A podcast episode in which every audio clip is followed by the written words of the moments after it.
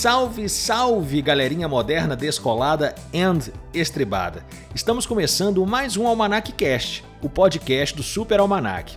Se você segue a gente nos nossos canais, show de bola. Se você está chegando aqui pela primeira vez, cola lá. Instagram e Facebook Super Almanac. O Twitter é Almanac Super. Nosso site é o superalmanac.com.br e lá você tem um monte de resenha de filmes, games, programas de TV, desenhos, brinquedos e muito mais.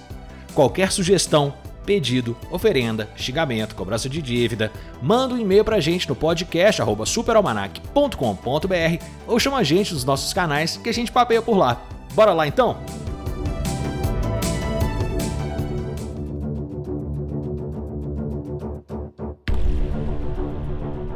Separe os seus dados, jogue 5 ou 8, porque hoje o jogo e o podcast não pode parar. Aqui quem fala é Camilo. Estamos começando mais um Almanac Cash e hoje vou falar um pouquinho sobre Jumanji, um filme que celebra 25 anos de vida, gerou algumas das sequências de maior bilheteria nos últimos anos e marcou toda uma geração que viveu a sessão da tarde. Se lembra de onde você estava quando você assistiu Jumanji pela primeira vez? Eu lembro e vou te contar alguns detalhes, curiosidades do filme e muito mais. Cola o ouvido no headphone.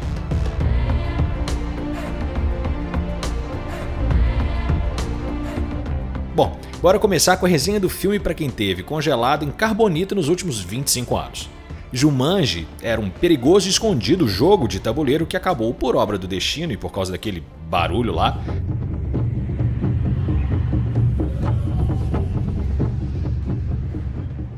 caindo nas mãos de Alan Parrish, um menino que sofria de baixa confiança, muito bullying e pouca demonstração de amor de seu pai.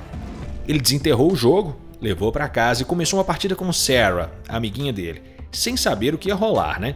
E acabou indo parar na terra de Jumanji, preso até alguém tirar 5 ou 8, o que não aconteceu durante quase 30 anos.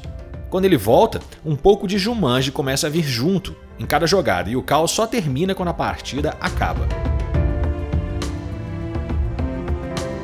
Como vocês já sabem, o Super Almanac não fala de filmes com menos de 20 anos de idade. Mas, fazendo apenas um comentário, essa é a grande diferença dos filmes novos para o filme original. Ao invés de personagens irem até Jumanji, Jumanji vem até os personagens, tipo Maomé não indo até a montanha.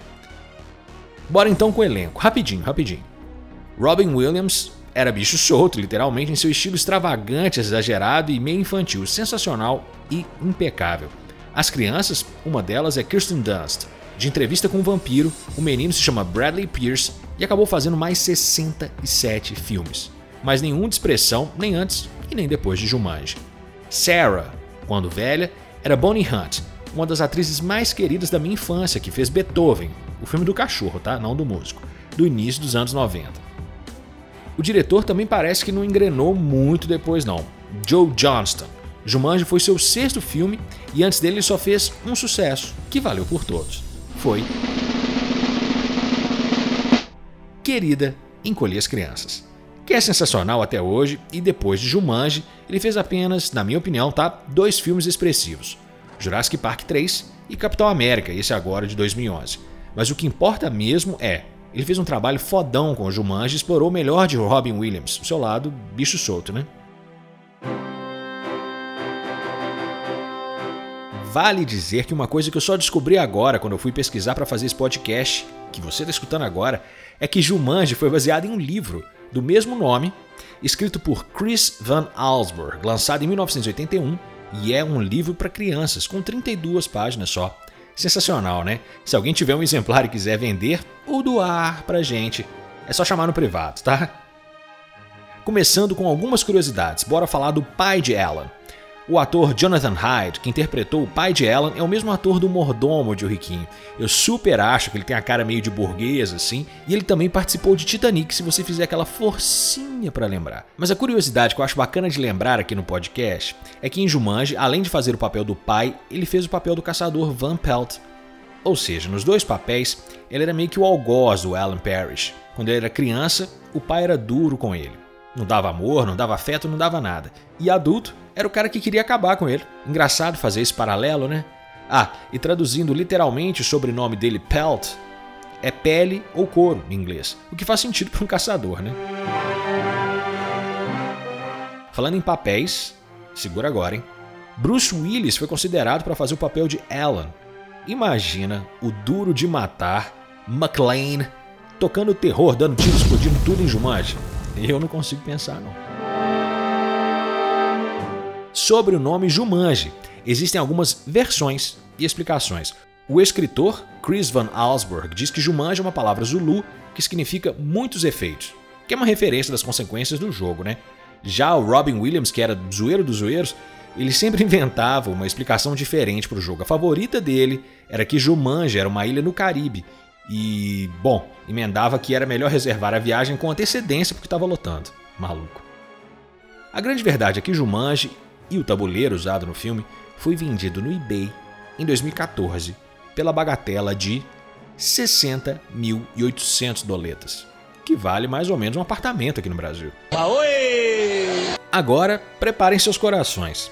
Eu que sou colecionador de filmes em mídia original, tipo DVD ou Blu-ray, eu fiquei perplexo com duas cenas novas do filme, nunca vistas antes, lançadas na edição especial de 2017. A primeira cena apresenta o Carl, o funcionário que criou o tênis, que virou policial, como o novo presidente da fábrica de sapatos discutindo um novo sapato com Alan e um colega do trabalho.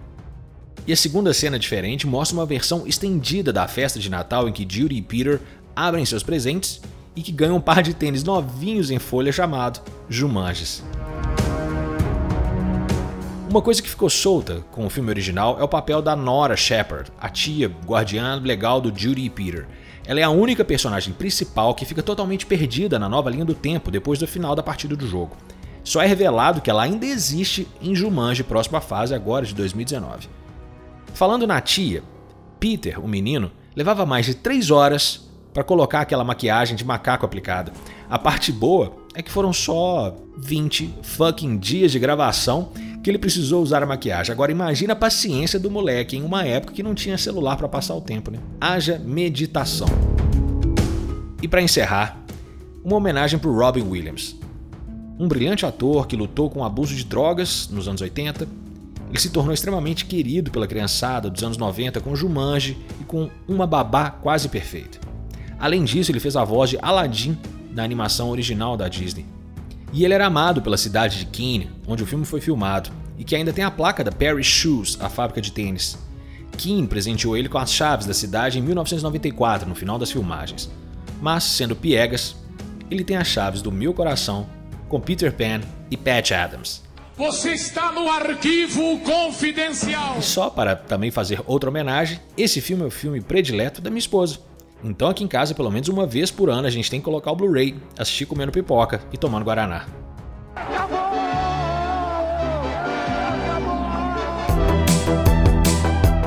E é isso, turminha marota, matreira e matuta.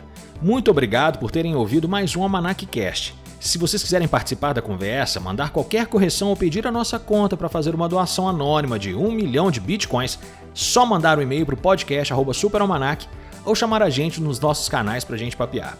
Segue lá.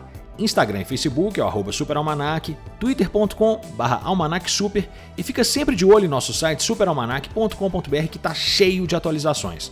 Nos ouvimos em breve. Um abraço!